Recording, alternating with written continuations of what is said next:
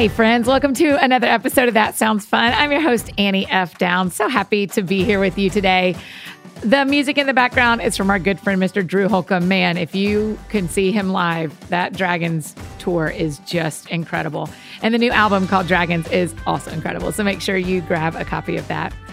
Today on the show, one of my dearest friends. I am just so thrilled to get to have her and to have her chat with us about her new book called You Are the Girl for the Job. Because, ladies, you are the girl for the job. Dude, you're not the girl for the job, but dude, you're like the dudes for the job. So, Jess is one of my very favorite voices, uh, helping women lead well where they're called lead and serve well where they're called to serve and just be who they are. And so I just love her. I think you're going to love this conversation as well. Here is my friend, Jess Connolly.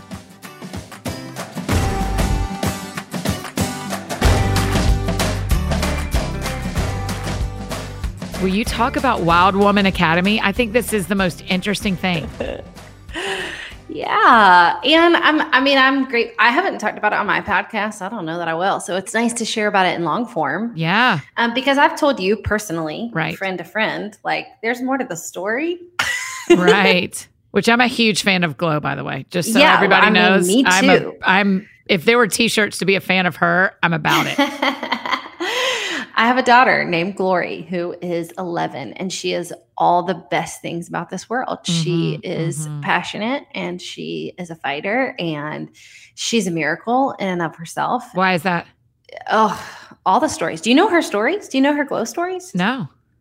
You don't? I don't think so. I don't by based on You- our mutual responses, I do not think I do.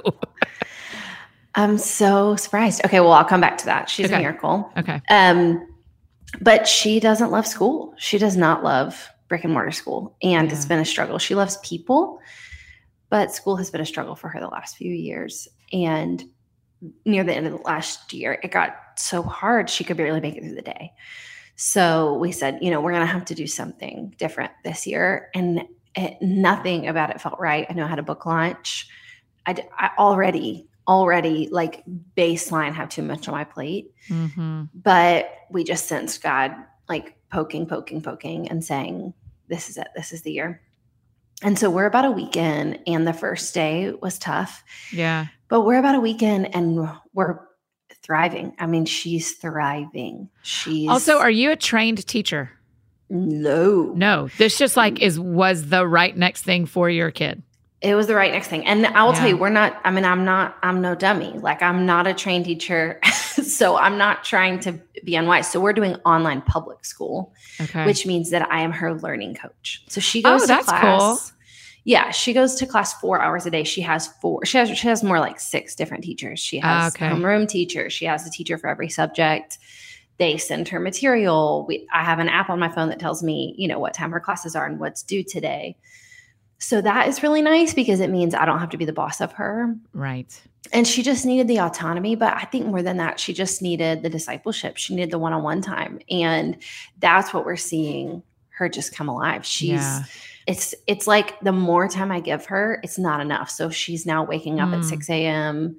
You know, when I wake up at 6 a.m., just, just to be together. She wants to exercise together. She wants Oh to do everything together. And so, um, Man, it's telling you more than you realized you yeah, Yeah.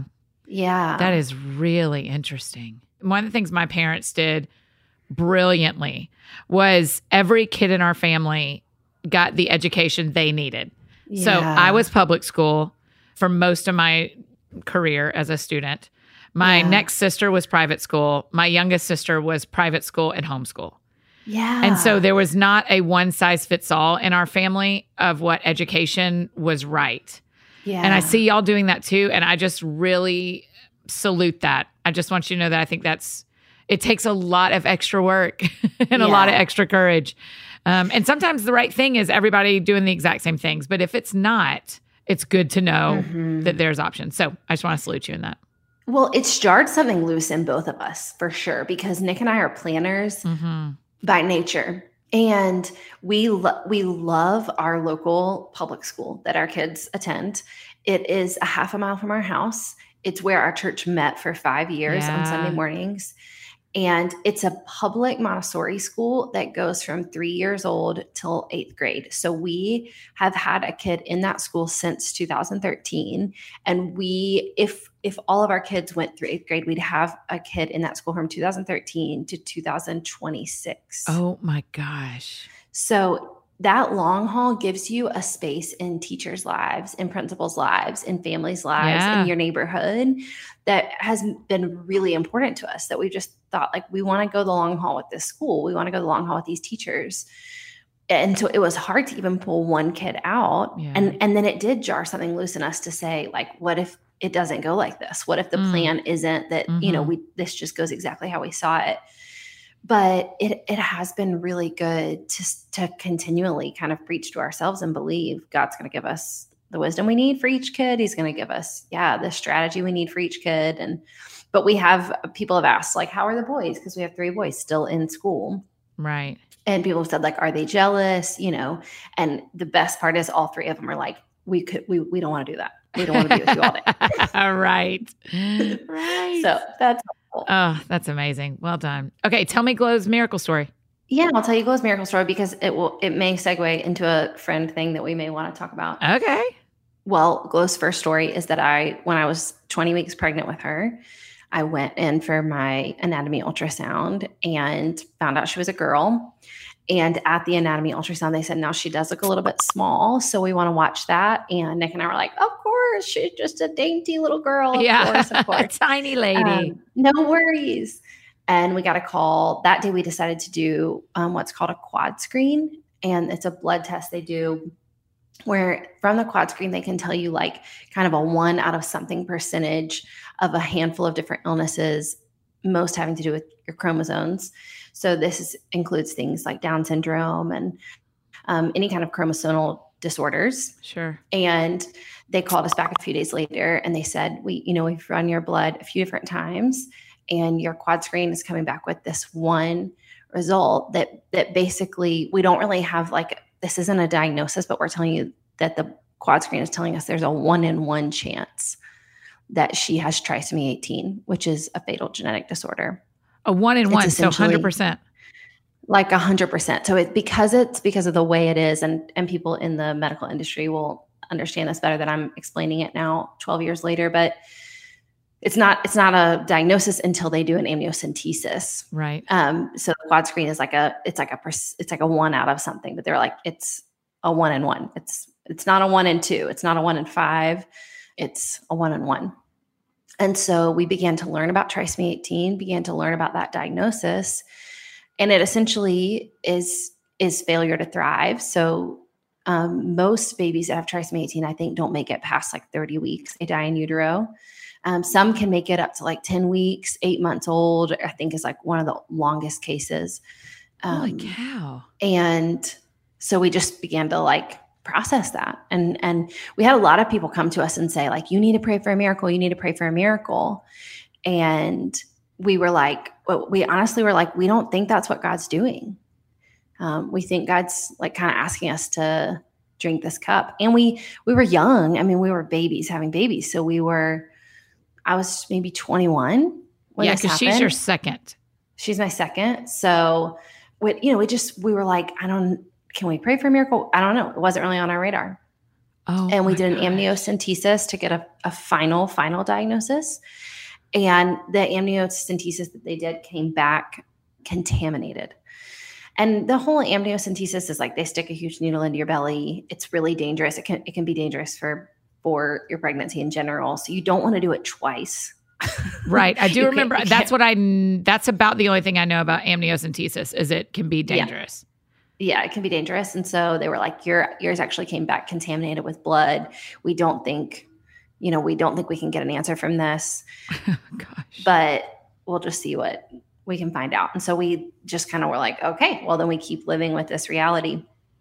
And I think it was probably two weeks later. We lived about two weeks with this, like trying to understand trisomy 18, trying to, you know, we'd be looking at baby clothing and we'd also be looking at caskets. Like we're just not, it's, we don't Oh, really for understand. two weeks. Yeah.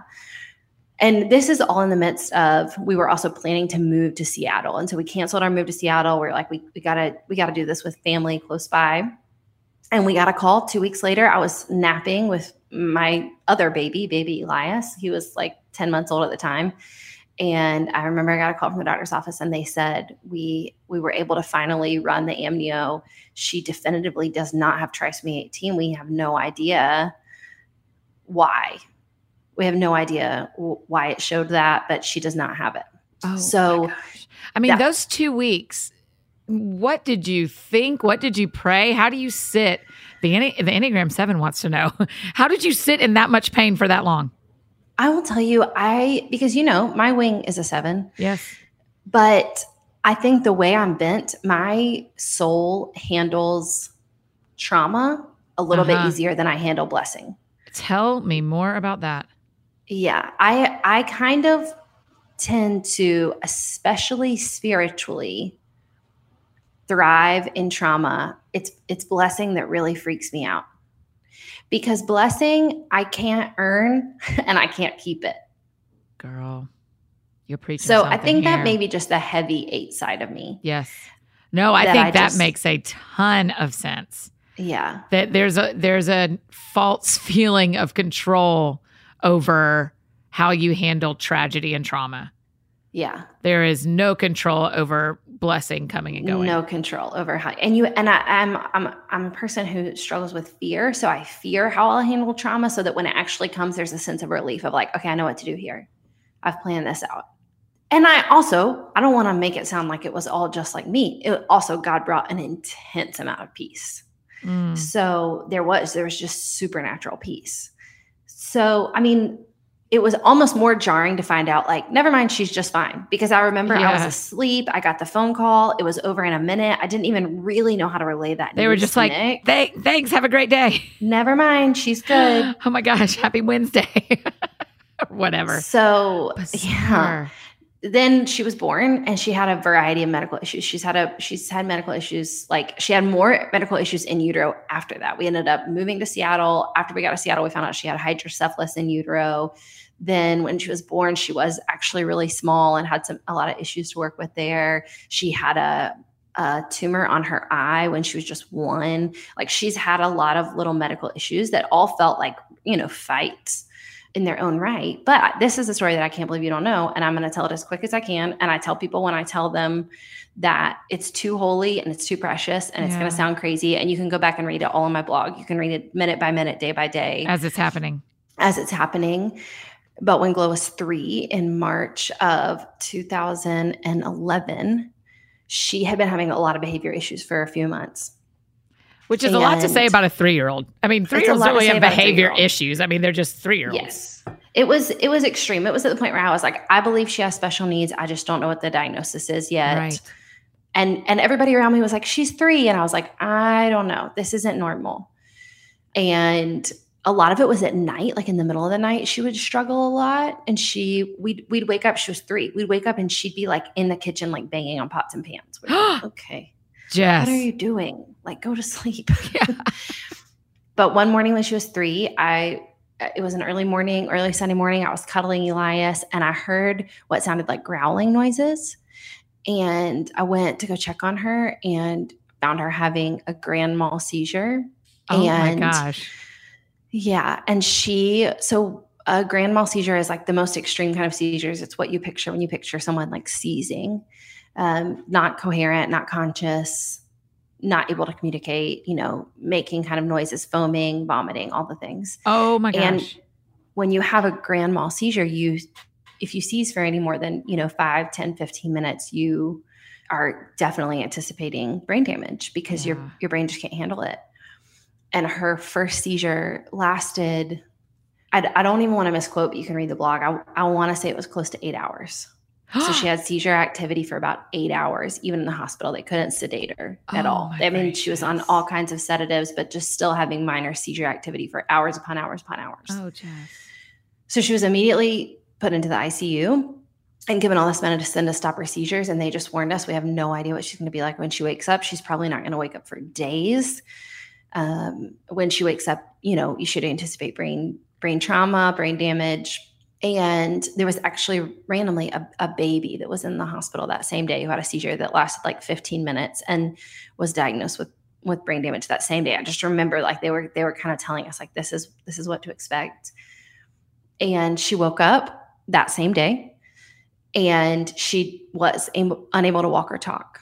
You can see pictures of her um, not only like unconscious but also um, we we when she woke up, I was so glad she woke up that I didn't there's just this one picture where you can see like that that something's not wrong with that something's not right with that kid she, she we say she was like a drunk bird like oh. she ah. could kind of communicate but not in words yeah. and she had been this articulate wild little three-year-old girl you know yeah.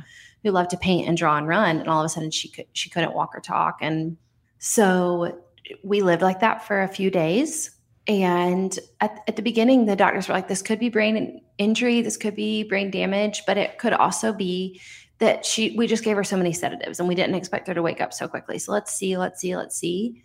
And it was a Wednesday night. We went to the hospital on Sunday. On a Wednesday night, the doctors came and they said, Hey, we want to tell you tomorrow we need to start talking about long-term care because this this is brain damage. It's it's this has been enough time for her brain to heal oh or for gosh. us to start seeing signs of healing and we're not seeing any yeah and so in the middle of in the middle in, in between this diagnosis she got when i was pregnant with her and this massive seizure i got the tattoo of talitha koum written on my wrist from mark 5 when jesus heals jairus's daughter right and so I'd had that tattoo. And so we were praying that passage again for her, Mark 5, you know, that she right. would wake up and say, um, I'm hungry, give me something to eat. And yeah. so that night, this is obviously a much longer story and it's a really holy story. And it was one we couldn't tell for a while, but you can go back and read it. But God called my sister to, my sister was like two hours away in Charleston, and God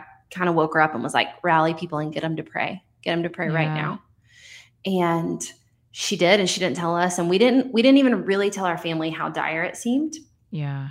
But we prayed. Nick and I just prayed. We shut the door and we just did some battle. And it was just a crazy, wild, holy night. She had had trouble sleeping the whole time she was in the hospital, but she just fell asleep in our arms and we mm. put her in her mm. bed and we went to go sleep on the couches across from her. And I woke up in the middle of the night and I knew, I, I knew I physically couldn't see them, but I, I knew with everything in me that there were hundreds of angels in the room and i just felt like god said like go back to sleep. There's hundreds of angel angels here. You're covered. Oh wow. And i went back to sleep. And the next morning thursday morning glory anna eloise connolly swung her legs over the side of her bed and walked two or three steps to us on the couch and said i'm hungry. I need some breakfast. Uh-uh. And the doctors came in a few hours later and they asked where she was they thought this was literally a different child in the oh, room. Oh my gosh. And they were like, no, no, this isn't her. I mean, her, because her face didn't even look the same. She couldn't control her her face muscles for for three or four days. Gosh. And she went home from the hospital two days later. Oh my gosh. And yeah, so that it took us a while to call it what, what it was. Like we took it took us a while to call it healing. It took us a yeah. while to call it a miracle. And that sounds crazy, but we were just so close to it. And we were so scared. Yeah. We were so scared it was going to happen again. Right. And it did happen again. She had another seizure the next July. So, July 2012, she had another seizure. And this one lasted hours again. And we braced ourselves. And oh, you're like, up. okay, we got what we we got a little yeah. glimpse, and now she's gone again. now we know. Now we yeah. know. And she woke up, and the first thing she said was, I would like some lip gloss. Oh, my girl. and she has not had a seizure since. So she's had years of EEGs and ambulatory EEGs where she has to walk around for days with sensors on her head, and she has had seizure activity for the for the few years after that seizure. She's had seizure activity, and she's been on really extreme medication. Mm um, to to ward off her seizures. But this past spring, she did a three day EEG where they they took scans of her brain all day, and it was the first time in six years that she had not one bit of seizure activity. And so they they decided to begin to wean her off her medication. My gosh! And that's another part of why we decided to keep her home because it's terrifying to wean your child off of the Yeah. medication that has, Yeah. you know, kept them stable for years Right. and then send them to school. So I was like, yeah, you're going to be with me for a minute. Yeah. Um, Why'd you a- name that it is the- Wild Girl Academy? well, because I don't ever want her to be tame. I don't ever want Mm. her to calm it down. Right. You know, Right. I want her to be her full self. And I really do believe she's going to change the world. I mean, God has a wild mark on her life. And Yeah. so, yeah. I'm a huge fan of men. Like, you know this. I really like dudes. We like the men. I like the men. Also, why is your life in your house and outside of your house? What is the calling you feel about leading women toward that wild life? Because it's not just for Glow, it's for me too. You do this for me too. Yeah. You do this for all of us that are discipled by you. What is that in you? Because that's not in me. You know, I feel like something God spoke into my life and spoke over my life just in the last few years and that I've been able to like say out loud is that I believe he's made me a midwife of mission. Oh, And- come on. I love being on mission myself. I love getting to partner with God to do what he's asked me to do. I love that. But I think the unique way he's wired me is that it it like genuinely gives me a lot more joy to get to tell someone keep going or to tell someone stay wild, do not get tamed, do not Mm. hold back or to tell someone like it's time now. You've been waiting but it's time now. I can tell it's time now it just gives me genuinely so much more joy to get to be the coach that says, Yeah. let's go. And so I don't, I feel that about her. Like I, I a hundred percent feel that. I, I- and I feel that way about my boys. Like I, I think it's easier for me to get excited about doing it for women because there, there have been so few biblical voices yeah. telling us in a gospel centered way what we get to do Mhm. but I feel this way for my boys too. I mean, Yeah. you know, I I have one son that I fully believe like he genuinely wants to be the president of the United States because he really cares about people and he really wants to create an equitable and justice minded country and I tell him all the time, I you know, I cannot wait to spend Christmas in the White House. And when it's time, if I have to quit whatever job I'm doing to be his campaign manager, like I'm in a hundred percent. So it's not just women I feel that way about, but Mhm. I don't know. I just it's it's a really sweet spot to get to tell other people God's got this. Yeah. I, I think it's interesting. One of the things you said is it's been the last few years that you've kind of been able to say that sentence of what you're called to, but Mhm. you've been doing this job publicly as long, almost a decade, as long as I have. I just think there's such an important conversation to have with people who are starting in ministry or who in a pla- who are in a place of ministry and don't have that sentence yet. And something shifted in me when I got my sentence, when I got my Mhm. thesis that made my path very clear and our ability to cheer for each other very clear Yeah. and made my my lane very clear to me. Can you talk a little bit about like how you found your thesis statement, how you found your sentence and Yeah. ministry before and after? Yeah. I would say it's come in pieces. I Yeah. don't, I don't know if that's how it was for you. It's come in Yep. pieces. I went to, I know, but somebody asked me last week, did you always want to write books? And I'm going to be honest with you.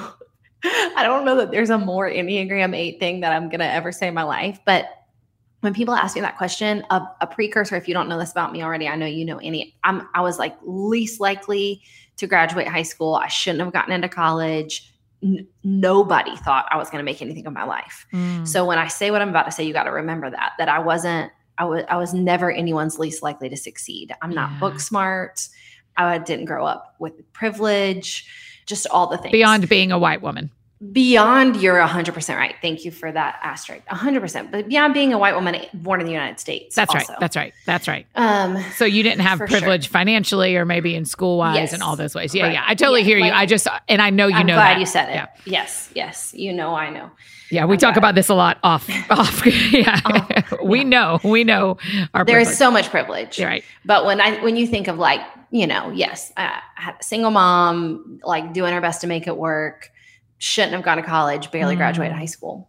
so when people ask me, did you think you were going to be a writer? Did you ever, you know, did you just dream about writing books? I said, honestly, I just knew I would. I just knew I would. There, yeah. there's, there's, there was just some part of my personality that I didn't dream about it. It wasn't a goal.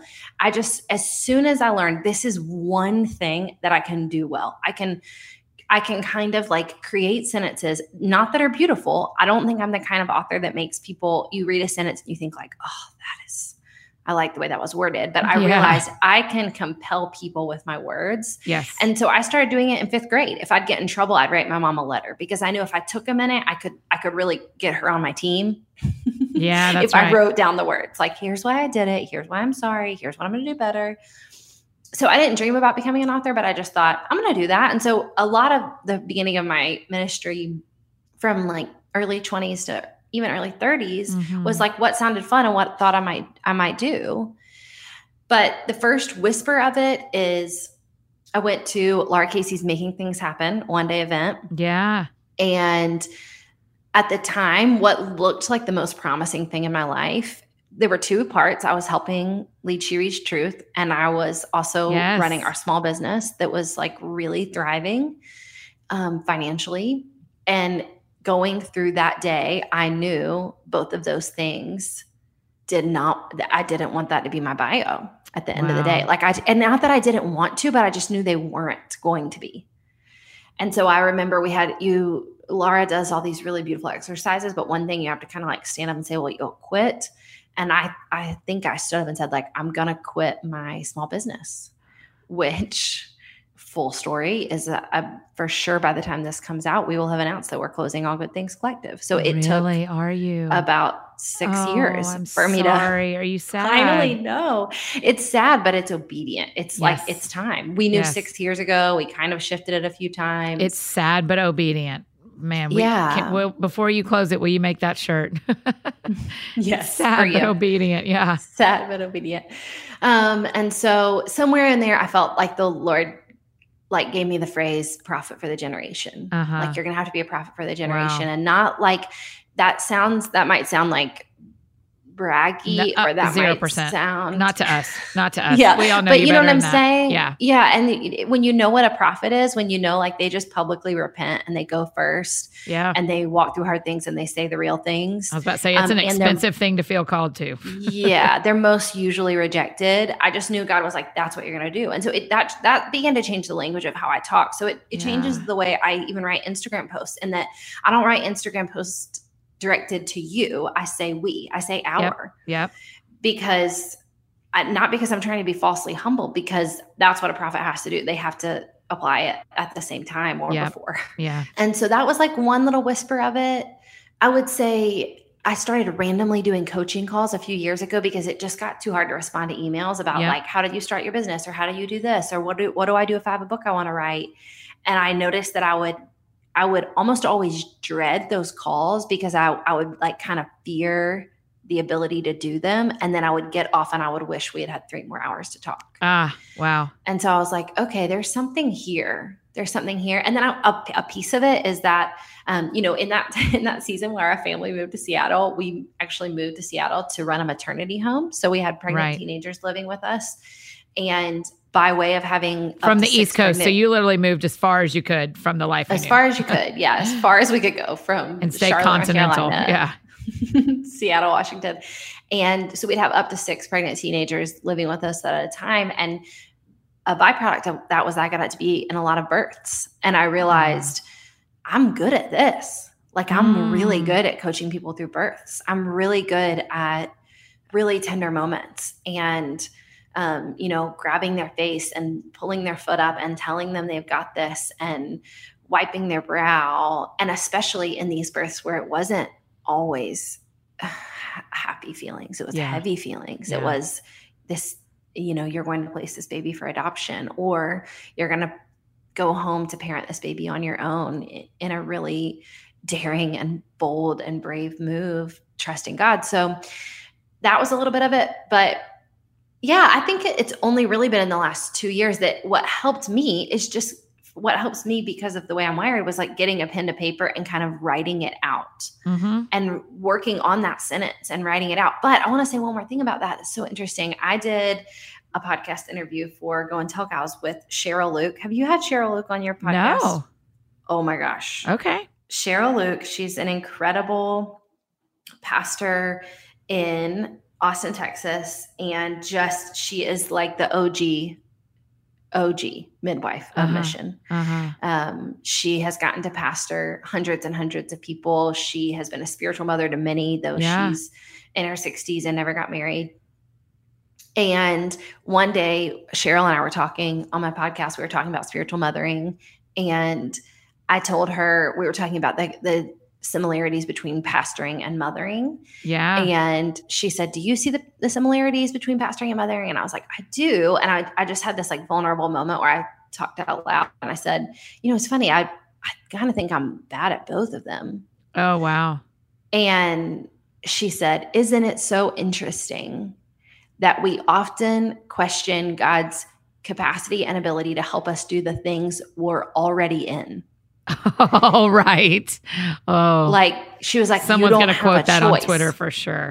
yeah. Right. She was like, You you don't have a choice in it. He already made you a mom. Like, get over thinking about whether or not you're a good one. Mm. And she was like, and maybe you're not ordained, but like you are pastoring people. You don't have Yeah. a choice. Yeah. You've been doing that for You're years. So it. isn't Yep. it interesting? Yeah, that the enemy would try to rob you of this belief in what God's made you to do. And so I would say, as you're trying to figure out what that sentence is for you, go with that wisdom Yeah. from Pastor Cheryl of the enemy's going to tell doing? you. yeah, the enemy's going to tell you number one, it's some big huge thing that that you can't even fathom, and then you're going to feel all kinds of defeat and weirdness about that. But yeah, what are you already doing? What are you already good at? What do people already come to you for? Right. If it was me and a whiteboard and my dreams and goals, I don't think I would have written down midwife of mission. Yeah. I think I would have written down like best-selling author Yeah. or Yeah. tightest abs. I don't know. Yeah. Right. Man, you know what's interesting is I stood in my new office yesterday by myself and was just praying and listening to the Lord. It was my first time being there by myself and kind of just getting to pray over it, uh, just me. And I just kept feeling like the Lord was saying that this would be a place that sends out not just things, mm. but people. And I was like, Yeah. what? We're going to send out people? How are we going to send out people? I don't, you know, like, but that this would be like a, this office would be a place that sends out the gospel.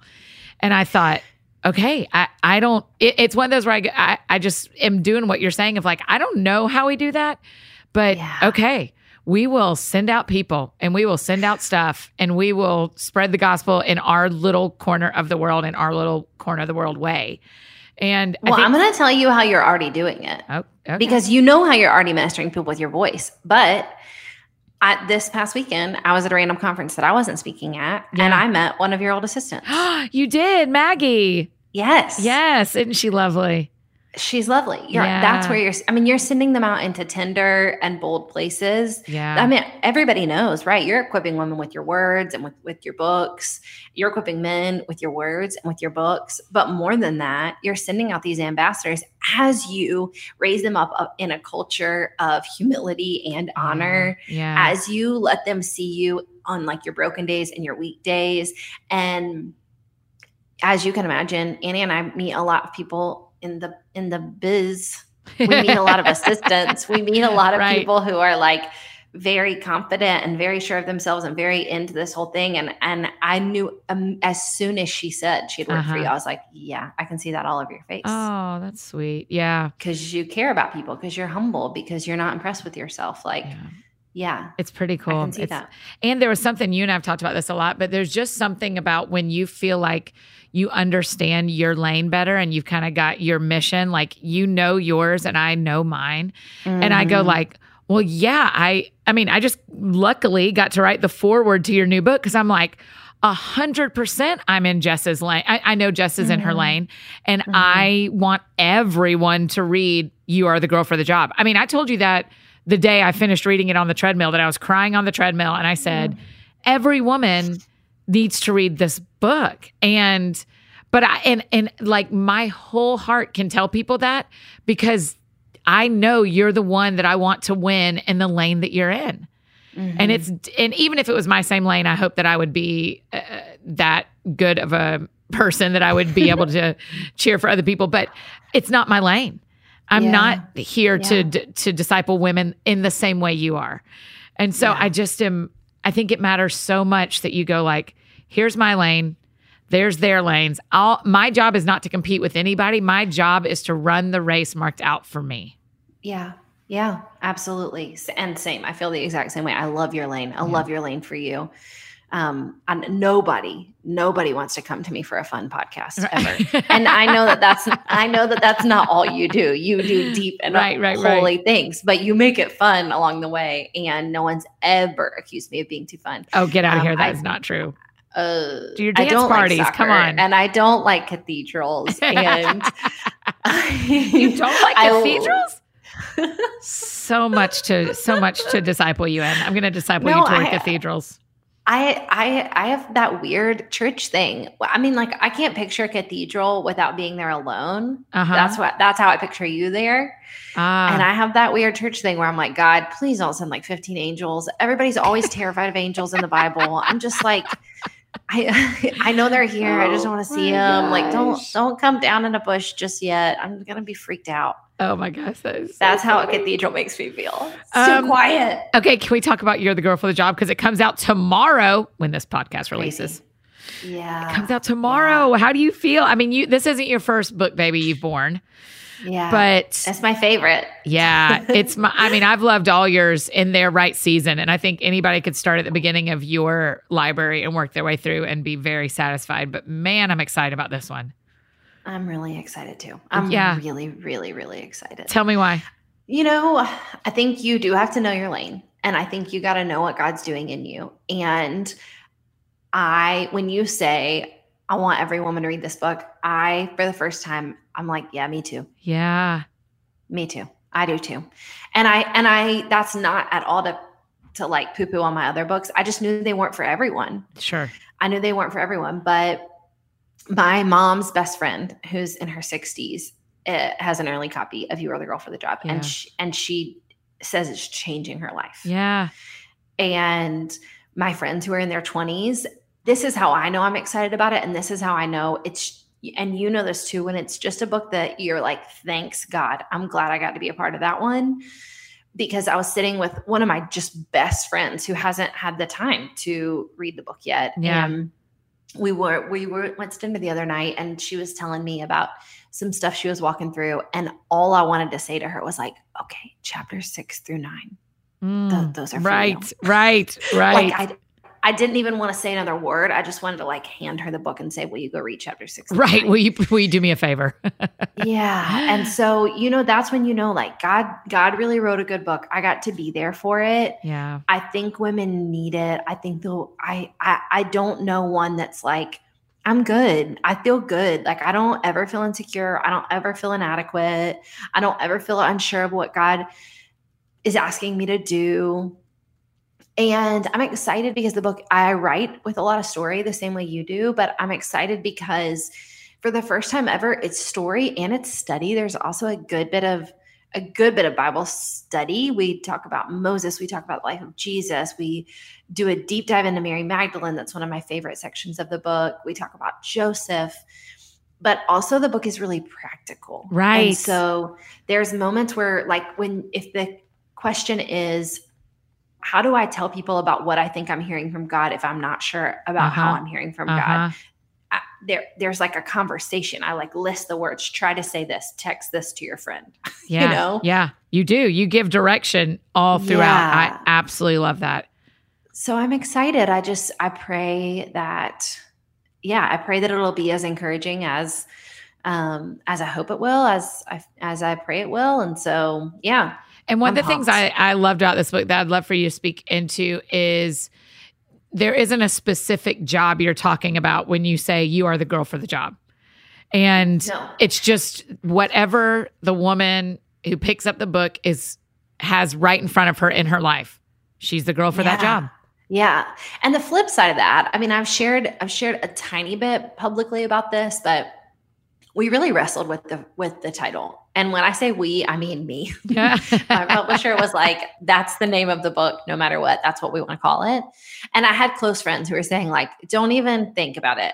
But I, you know, I mean, you can imagine, and and I think a lot of women can imagine. I felt like, you know, my last book was bubblegum pink. Right. And while I love the color pink, I just was like, I, I just don't want this to get written off as a as a campy message. I don't yes. want this to get written off as you know self-help or a pat on the back or like you got this girl when yeah. when it's a really wild message about god's capacity. And so but when you when you're even mentioning that like it's the job that god's placed you in it's the god that he's given you it's the one that he's he's written for your life.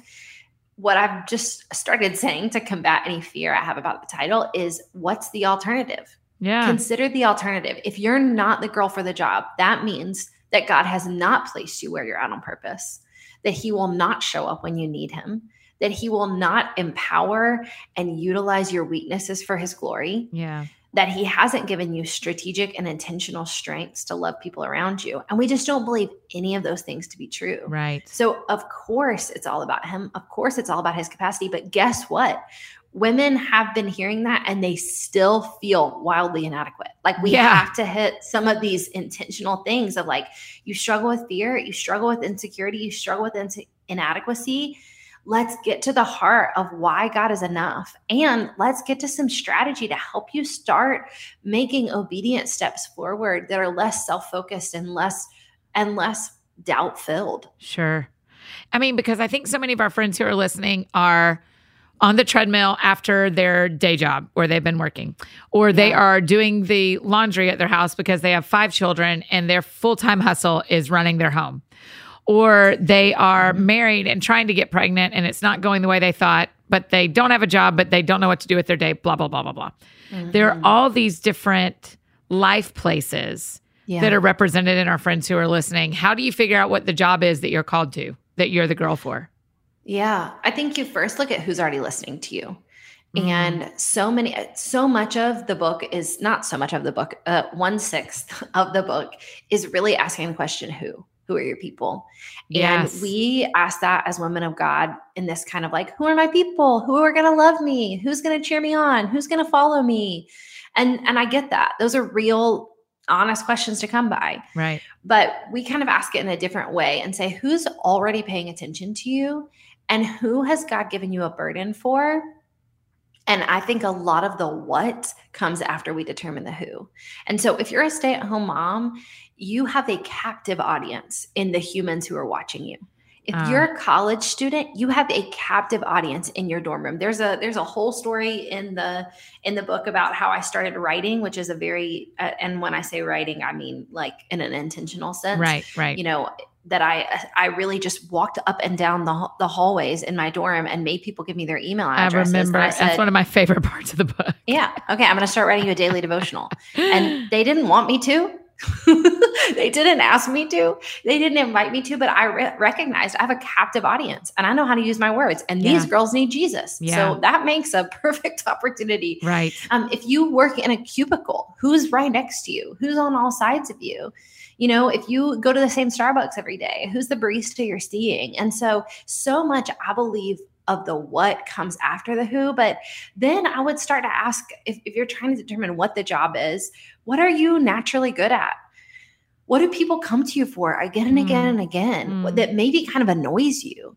Um, like, why are they always asking me to do this? Well, because you're good at it. Yeah, there's a reason. That's right. Yeah, that's right. Written that strength into your life. How right. can you how can you wield that weapon for the glory of God? But also, we take a huge look at weaknesses as well, because I believe, number one, so many of what the world calls weaknesses are actually kingdom strengths. Ah. So if, you know, if my daughter maybe had someone else in her life, they might say, like, she's a bossy, you know, fiery little brat. And instead, I can look at her and say, like, you have leadership and passion and vision and tenacity. So what what the world could write as an intense weakness is might just be a god-given strength. I, I hear from uh, women say the time, like, oh, I'm super shy and I have like relational anxiety. Yeah. I'm not saying the right word. What's the word for that? social, social anxiety? anxiety. Yeah. Yeah. Like I'm, I get nervous in crowds. And to those women, I always say, like, I wonder if you're just a lot more spiritually sensitive. Like, are you meant to come in and like perceive the room and pray? Ah, wow. Like, are you meant to listen? Yeah. Um, why are we calling that a weakness? Why are we calling that, you know, something that's going to discount you for ministry when that just might be your ministry? right. But the other reason we take a huge look at weaknesses is because I think we're also being taught as a culture to just sweep our weaknesses under the rug Mm. and to pretend like they're not there and like and just and really build on the things that we do well and that is going to lead us to topple and and collapse because Yeah. we've got to let the the gospel get out of our weaknesses we've got to let the truth get out of our weaknesses so that his power can be made perfect in them and so Yeah. I think those three things combined, who and what are your weaknesses and what are your strengths lead to a lot of figuring out that what. And and again, I'd say that's mine for me with being a midwife for mission, being I you just know, can't get over that phrase. I love it so much. A Oh, midwife for that. mission, helping us all birth into our missions. That's so good, Jess. Well, that it starts from my who. You know, I I, I always joke that not there. Not a lot of people know a lot of lady eights. I'm surrounded by lady eights. Are I you? could be like, I I have so many in my life you wouldn't believe. I mean, most of my closest friends are eights or have an eight wing. oh my gosh. That's fascinating. Isn't that crazy? Yes. Yeah. And so I could be like, well, this is overwhelming. We're all a lot. Or I could be like, I better get to work encouraging these women because God is Mm. going to build something out of them. Yeah. You yeah, know? Yeah. And and same with my kids and my daughter and and then a lot of it comes from my weaknesses and my strengths too i mean one of my largest weaknesses is that when i see a problem i cannot get off of it and when i see someone who's defeated i will pick at them until they basically say like get out of my face because i Mm. just want them to experience victory Right. I just don't want them to feel beaten up. My husband, poor guy. Like, I mean, I he is allowed to be discouraged only because I'm in counseling and, and my counselor tells me to let him be discouraged. But I mean, just today we were getting out of the car and he was like, Oh, I'm an idiot because he forgot something. He was like, I'm an idiot. And I was like, Hey, hey, hey, Yeah. hey, hey. We don't talk about ourselves like that. That's right. Um, and that's his whole life. That's what he has to deal with all day long. Because one of my biggest weaknesses is that I talk too much and I don't let people talk bad about themselves. yeah. But guess what? That happens to translate really well when you're coaching people Yes. to do what God's asked them to do. Yes. That's exactly right. What happens next? What happens when you close All Good Things Collective? Which also, let me just publicly say, when you close that company, I hope you celebrate because that company has done such good work, Jess. Yeah. Like y'all Yeah. done real good gospel stuff and real good style stuff. So We feel Thank you that. for we, that. We are we're going to be celebrating up until we close, and we don't close Yeah. until the end of 2019. But we're okay, yeah. By the time this podcast comes out, we will have already announced it. okay. Um, So what happens next? You close that. The book comes out. What? Where are we? Where are you going next? I mean, I know how it is when you write a book. You wrote this a long time ago. You're gonna not a long time ago. You wrote this a few months ago, and Yeah. and now it's about making sure people know about it. But what's coming for you? Yeah. Um, well, I have another book coming out in March. You know Yes, that life. yes. So that happens. I'm excited about that. A devotional, Um, a devotional. Yeah. Take it too far, which, which you know, I love. Oh my gosh, I love when you say that to people. Take it too far.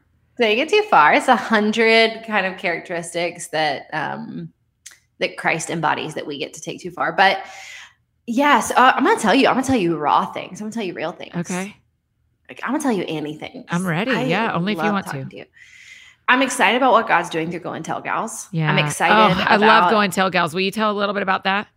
Yeah, it's it's really just my outlet for coaching, and we're just we're figuring out like all the different ways that we can coach women online. So we do that through coaching teams. We do it through online classes.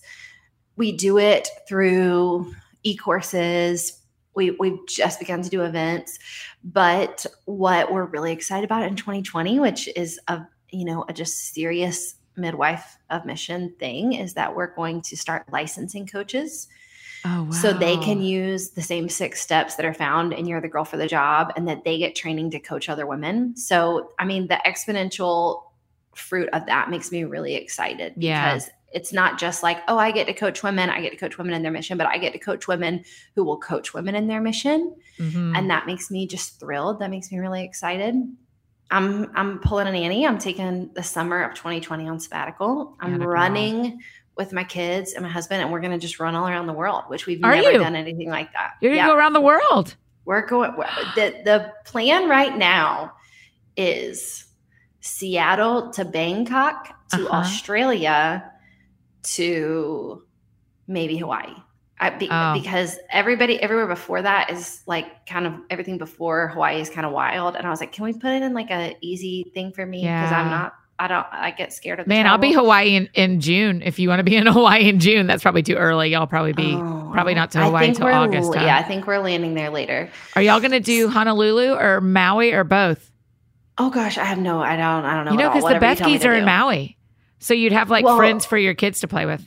That's good to know. So it's going to be our 15 year anniversary. So we're trying to renew our vows, and I'm what right now I'm in the process of trying to convince my family to come out and join us for the end Ah, of sabbatical, so they'll be there for our our 15 year renewal. But the the wild anything that I'm telling you is that yesterday I was working with my husband. You know, a large part of my life is running Bright City Church here with Nick. Yeah. And yesterday we were working on our org chart and this is the first year we've we've been a church. We'll we're about to celebrate our our seventh year, which is why we're going on Brilliant. sabbatical. We're about to celebrate our seventh birthday in January, and it's taken us seven years to ordain pastors, to set up deacons, to to get elders in place, and so we're going to set all that up in January 2020. So we'll have a few months to work with our team before we go on sabbatical. But yesterday he was showing me the org chart and Yeah. he he pointed to um pastor of culture Oh my and out, he was like that's you oh wow. that's you right there um you know right there on our executive team Yeah. pastor of culture. And i was like okay. Okay babe. I'm crying talking about it now. Okay babe. Okay. Yeah. um so i think i think that's going to be the big thing that kind of fills that vacuum is that i'm going to be able to get to step into bright city in a more organized capacity. That's amazing. yeah. So that'll be the fall of 2020. yeah that'll be fall of 2020 So will you come off the road or will you do both? well i'd actually I, I think i told you this a few months ago i'd planned to totally go off the road in 2020 Yeah. and that you know was the pipe dream Yeah. uh, publishers don't really love when you're like i'm going to put out a book and then never move again Yeah. So, um, not just publishers, but you know, the the finances also. I, I have to work apparently still. right, So, right. Weirdly. Um, this position at our church will not be probably unless I don't know. God can do whatever He wants to do, but it probably won't be a paid position Sure, still. So right. I I still have to still have to bring Yeah. in the incomes. But um, And do you know what someone said to me two or three years ago? I was saying, I just don't want to, I want to do, I love the teaching part, but I don't want to be on the road anymore. I want to be home. I want to be in my own bed every night. Da, da, da. And the manager said to me, You know, Justin Timberlake doesn't even get to stay home. And I was like, You know what? That's a great point. Like, there's nobody who does a job like ours that Yeah. wants to continue to do this job that does not leave their house and spend the night in hotels and get to see other people. Now you can adjust how you do it so Yeah. that it fits your personality better and fits your life better, but no one doesn't do it. no, I was like, you know what? That's a good point. If JT's if JT is out on the road, now the difference is he has buses full of his friends. So that's what I'm working he toward. Does. That's He my does. goal. and like gets to like bring all his people, and yeah, that does. Yeah, that's what I'm doing. different. That's what I'm going Yeah, for in 2020. I please put me on that bus. Come Okay. on. Let's do it. At least one of the one. why we, one why haven't we I'll dreamed that up yet? Okay. Well, okay. listen. Well, listen, everybody, you heard it here first. 2020, Jess and Annie on the road. okay. Okay. we could okay. just do So, a yeah, Go I'm and Tell slowing down. Gals slash That Sounds Fun podcast episode in a couple of different cities. I feel like that has to happen. Okay, now I kind of want it to happen too. Let's do it. Okay, Let's okay, okay. it. We're gonna dream it up. yeah so i'm slowing down but i'm that'll be i think you know prayerfully that'll be that'll be a big part of of filling that void and you know what i'm going to say here too before we make this announcement about all good things is our business has been through a lot of transition we've we've brought in co-owners we've changed our name twice which i Yeah. don't suggest um but I really can't wait to see. We so we so we thought like, do what do, do we sell it again? Do we Mm. you know do we give the company to someone? Do we like let someone try to run it? And I feel like God has said, like, you just watch. So much is gonna rise up in in the vacuum of you not being there anymore. Wow. And so I'm really pumped to see what that looks like. yeah. I'm really pumped to see the small businesses that start and the and then different companies that begin to make tools to help women study scripture and to be, be a good neighbor and to experience abundance. And I'm excited to see the art companies that come up um, that are already there, but that get that get a get a louder voice or get a. I don't, I'm just excited to see what comes up in the vacuum of of us taking a break. Yeah. Yeah. Uh, I think that's the same feeling I have about changing a little bit of how we travel, of going like, Yeah. man, there are women who are super equipped and gifted to teach in the places that aren't right for me in 2020. And if I say yes just because I'm trying to say yes, there are the right women are going to miss the opportunity, or the right men are going to miss the opportunity You're that right. I said yes to because I was insecure to say no or scared to go where I was feeling God calling me. So instead, we build what I feel called to, which opens up a space for what people are called to, yeah. right? Yeah, that you know, I've told you before. That's my big thing is that every time I travel, I always think there's somebody in this room who could do it better.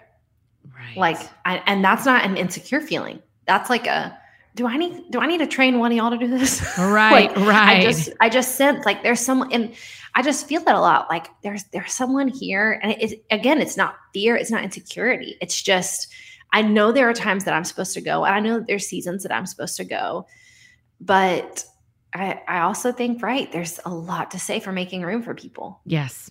And I think, I mean, someone did it for us, right? No, you're not wrong. The only Yeah, reason I wrong. have ever gotten a single stage is because the first few times, the first few years, maybe, people who'd done it longer than me started saying no. And Right. then the people running conferences went, well, who who does nobody know yet that might fit in this spot with this budget? And I would say yes. And so Yeah, now I get to it's a funny thing that I haven't quite figured out yet is how do we, you know, for musicians, they get to bring openers. And so when I think about Drew Holcomb or when I think about Dave Barnes or when I think about any of these buddies of mine, or Lady Antebellum, I think, man, they get to everywhere they go, they get to go, who do we want everyone that follows us and pays to see us? Who else do we want them to hear? Okay. So you need an opener on the tour. I know. We so how do we figure that out though? Well, we plan our own tour. Okay. And then we Um, bring I want to know. I want to know right now. Do you know who you'd want to be your opener? Do you have a name? no, do you?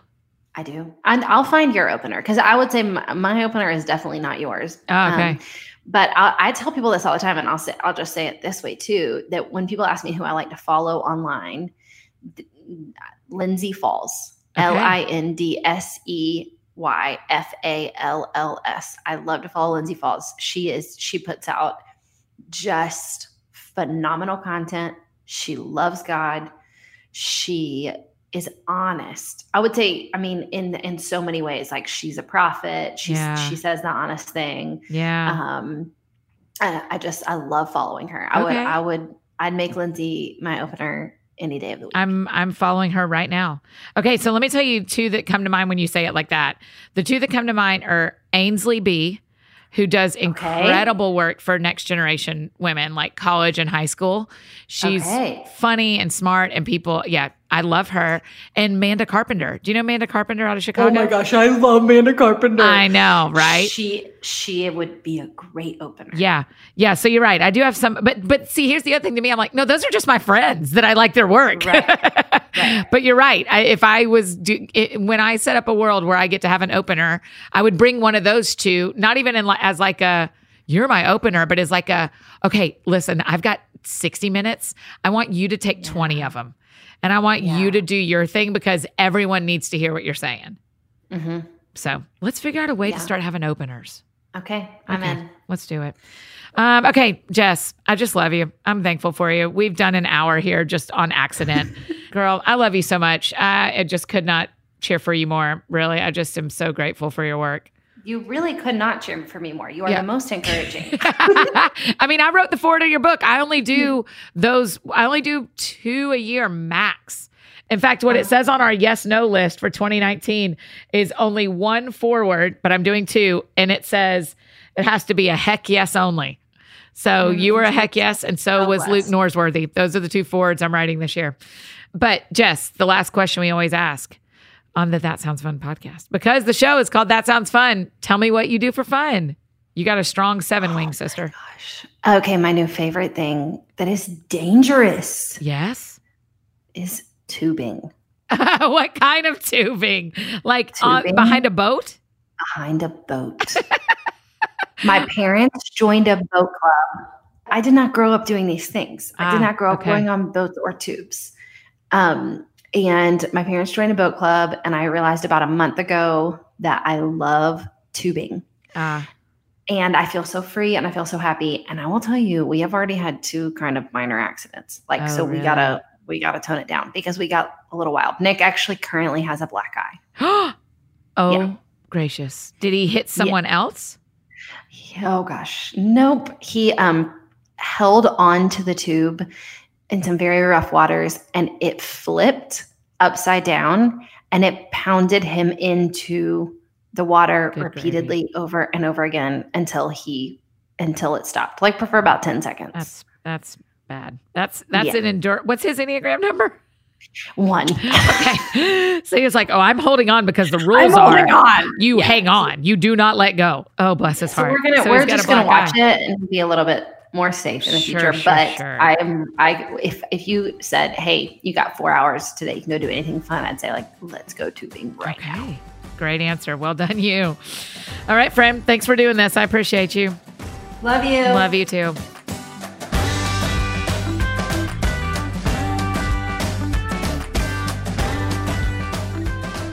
Oh, y'all, I just adore her. I just think the world of Jess. Make sure you grab a copy of her brand new book, You Are the Girl for the Job. It is such a gift, and I absolutely loved reading it. Along with David Platt's, it's the two that made me cry on the treadmill recently. So I just am so grateful for her. And make sure you follow her all over the internet. Listen, she has a ton of things that she is doing, a ton of different offerings that you can be a part of, courses and different Instagram accounts to follow, podcasts. She is everywhere. Go and Tell Gals. I mean, she's just she has got capacity, y'all. She has got capacity. I'm so impressed. So make sure you follow her in all the places. Tell her thanks for being on the show and how much it meant to you. If you need anything from me, I'm embarrassingly easy to find. Annie F. Downs, F as in fierce. Because my girl Jess Connolly, she's fierce. So that's Annie F. Downs over Instagram, Twitter, Facebook, all the places you may need me. That is how you can find me. As you guys know, I am out on the road this week. I just finished four dates with the Come to the Table tour and have four more coming up. Unfortunately, the first one in Birmingham, Alabama is totally sold out. But we'd love to see if you're anywhere near Elizabethtown, Kentucky, Little Rock, Arkansas, or Tyler, Texas. I will be there this weekend. So you guys come out and say hello. I think that's it for me. You guys go out and do something that sounds fun to you, and I will do the same. And we'll see you back here on Thursday with Mandisa. Y'all have a great week.